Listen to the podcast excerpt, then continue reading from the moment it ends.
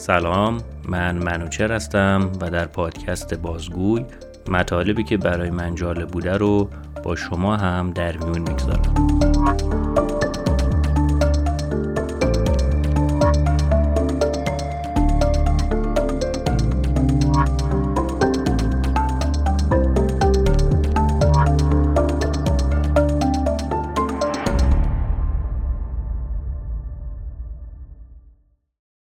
موضوعی که تو این قسمت میخوام در موردش صحبت کنم عنوانش هست Selection Bias که در فارسی سوگیری انتخاب ترجمه میشه.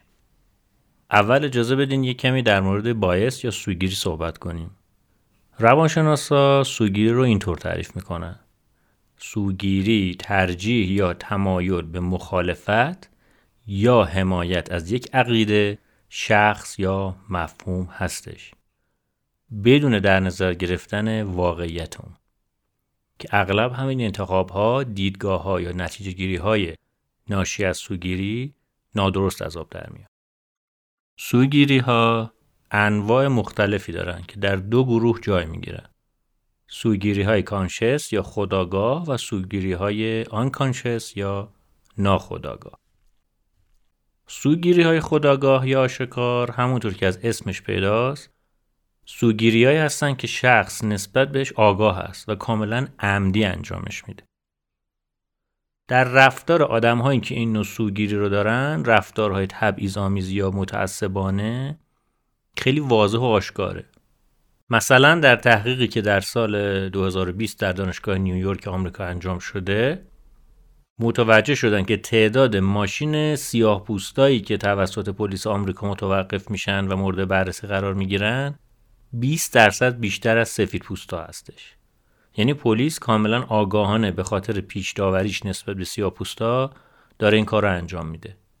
این نوع سوگیری رو امروزه در حجم وسیع از مسائل سیاسی، اخلاقی و اجتماعی در جهان داریم میبینیم.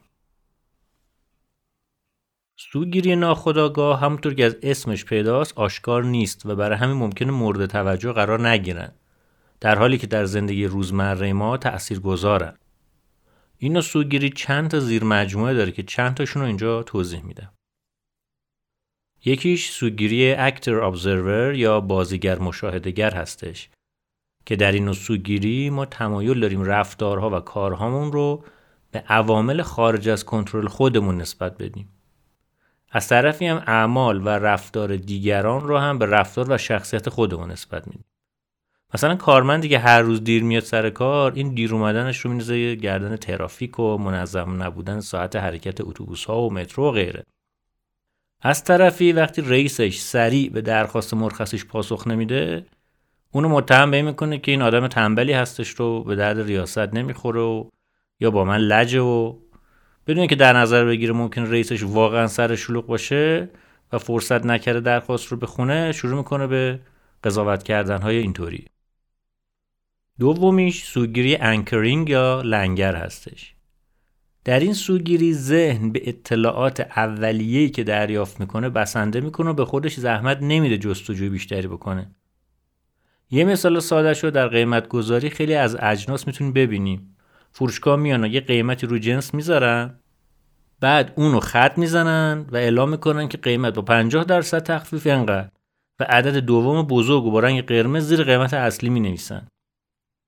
اینجا ما تحت تاثیر اطلاعات اولیه که هم قیمت کامل هست قضاوت میکنیم که داریم جنس رو با قیمت خوبی میخریم، بدون که بریم و جستجو کنیم که آیا ارزش واقعی این جنس همینه یا نه، و سریع با اون اطلاعات اولیه که داریم اون رو بررسی میکنیم و فوری اون رو میخریم. سومیش سوگیری کانفرمیشن یا تایید هستش. در این سوگیری ما فقط اون قسمتی از نتایج رو میبینیم که باورها و اعتقادات ما رو تایید کنن و اون مواردی که با باورها و اعتقادات ما تضاد دارن رو نادیده میگیریم. یه مثال سادهش اینه که ما از بین شبکه‌های خبری تلویزیون اونایی رو دنبال میکنیم که اخبار رو طوری تحلیل میکنن که ما قبول داریم. یعنی وقتی اون شبکه داره اعتقادات و باورهای ما رو دائما تایید میکنه، به ما احساس بهتری میده و باعث میشه طرفدار اون کانال بشیم. یکی دیگه از انواع سوگیری ناخودآگاه سوگیری اتنشنال یا توجه هستش. در سوگیری توجه شخص بر چندین جنبه که براش مهم هست تمرکز میکنه و این باعث میشه برخی از عوامل کلیدی رو که در همون فرایند هست نادیده بگیره. مثلا ما یه آگهی تور مسافرتی میبینیم به مقصدی که همیشه دوست داشتیم بریم. وقتی توضیحاتش رو میخونیم اون مواردی که در سفر برامون جذاب هست انقدر به چشمون میاد و ذوق زده میشیم که نمیبینیم ته آگهی نوشته بسیاری از مسیرهای این سفر با پای پیاده و در جاده‌های ناهموار صورت میگیرد، از این رو برای افرادی که آمادگی جسمانی مناسبی ندارند مناسب نیست. این قسمت رو نمیبینیم، بعدش با اون مسافرت میریم و تازه میفهمیم که اون چیزی نیست که انتظار داشتیم و کلی ضد حال میخوریم.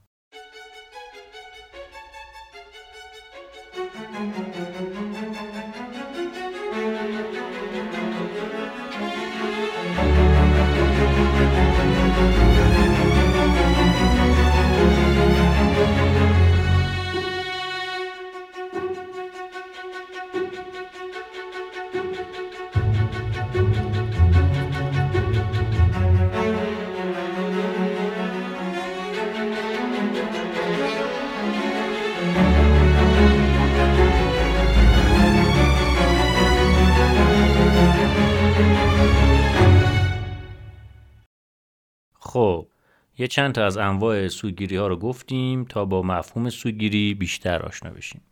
حالا میخوایم در مورد سوگیری انتخاب صحبت کنیم. سوگیری انتخاب زمانی رخ میده که به اطلاعاتی نگاه میکنیم که به طور کامل معرف داده های مورد مطالعه نیست. یعنی فقط داده هایی که ما نسبت بهشون سوگیری داریم رو مورد مطالعه قرار میدیم و همین باعث میشه نتیجه گیری و انتخاب نادرستی داشته باشیم. داستانی که شاید بهتر از هر داستان دیگه میتونه این سوگیری رو توضیح بده داستان آبراهام والد هست. والد یک ریاضیدان یهودی برجسته بود که پس از اذیت و آزار نازی‌ها در اتریش در سال 1938 به آمریکا فرار کرد و جذب گروه پژوهشی آمار ارتش آمریکا شد. یه روز نیروی هوایی آمریکا برای حل مشکلی اومدن پیش والد و همکاراش. مشکل این بود که خیلی از هواپیمای اونها به دلیل اینکه بدنه محکمی نداشتن با برخورد چند تا گلوله سرنگون می شدن. از طرفی تقویت کردن بدنه به این سادگی نبود. هم باعث می شد هواپیما سنگین تر بشه که قدرت مانورش کم می شد و هم مصرف سوختش بیشتر می شد. ارتش آمریکا پیشنهادش این بود که فقط نقاطی از هواپیما که گلوله های بیشتری بهش می خوره تقویت بشه، نه کل بدنه، که پیشنهاد منطقی هم به نظر میرسید. از این جهت شروع کردن به درآوردن آمار این نقطه روی بدنه هواپیما. اونا هواپیماهایی که از مأموریت برمیگشتن و مورد بررسی قرار دادن و دیدن که بیشتر سوراخ‌ها روی بدنه و زیر بالها هستن تا زیر موتور. افسران ارتش از ریاضیدان‌ها خواستن که با تمرکز کردن بر این نقاط حفاظت بهینه رو محاسبه کنن. بعد از مطالعه گزارش والد یه پیشنهاد غیرمنتظره رو مطرح کرد. اون دقیقاً برعکس حرف افسرانو زد و گفت باید جایی تقویت بشن که سوراخ گلوله نیست.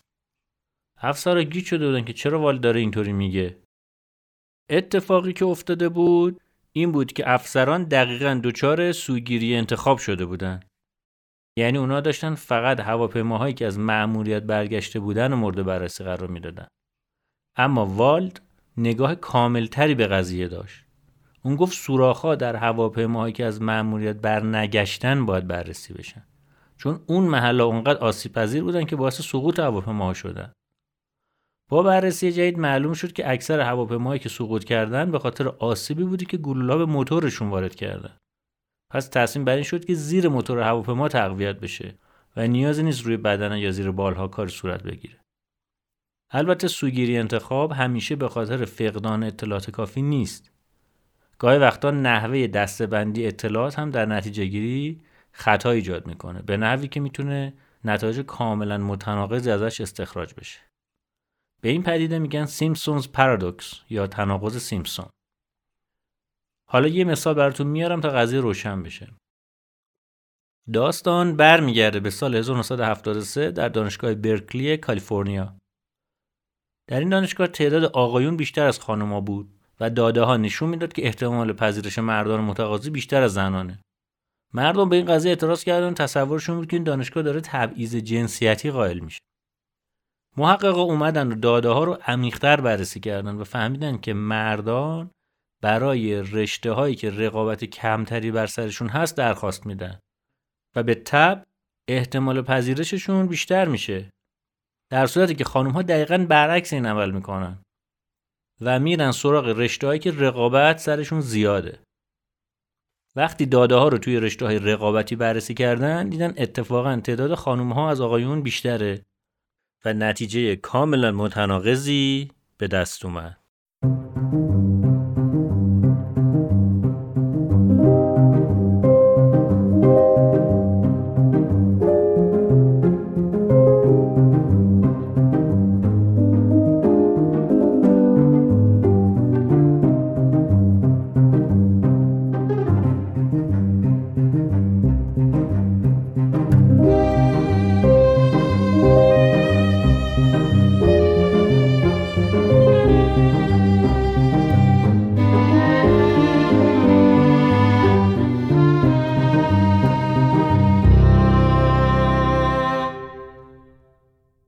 حالا دیگه میدونیم چطور تحلیل نادرست داده ها میتونه نتیجه گیری های نادرستی رو به وجود بیاره و متاسفانه این سوگیری ها هر روز در تصمیم گیری های ما دخالت دارن. این قسمت هم اینجا به پایان میرسه و امیدوارم مطالبی که یاد گرفتیم باعث بشه انتخاب های صحیح تری داشته باشیم. تا اپیزود بعدی، خدا نگهدار.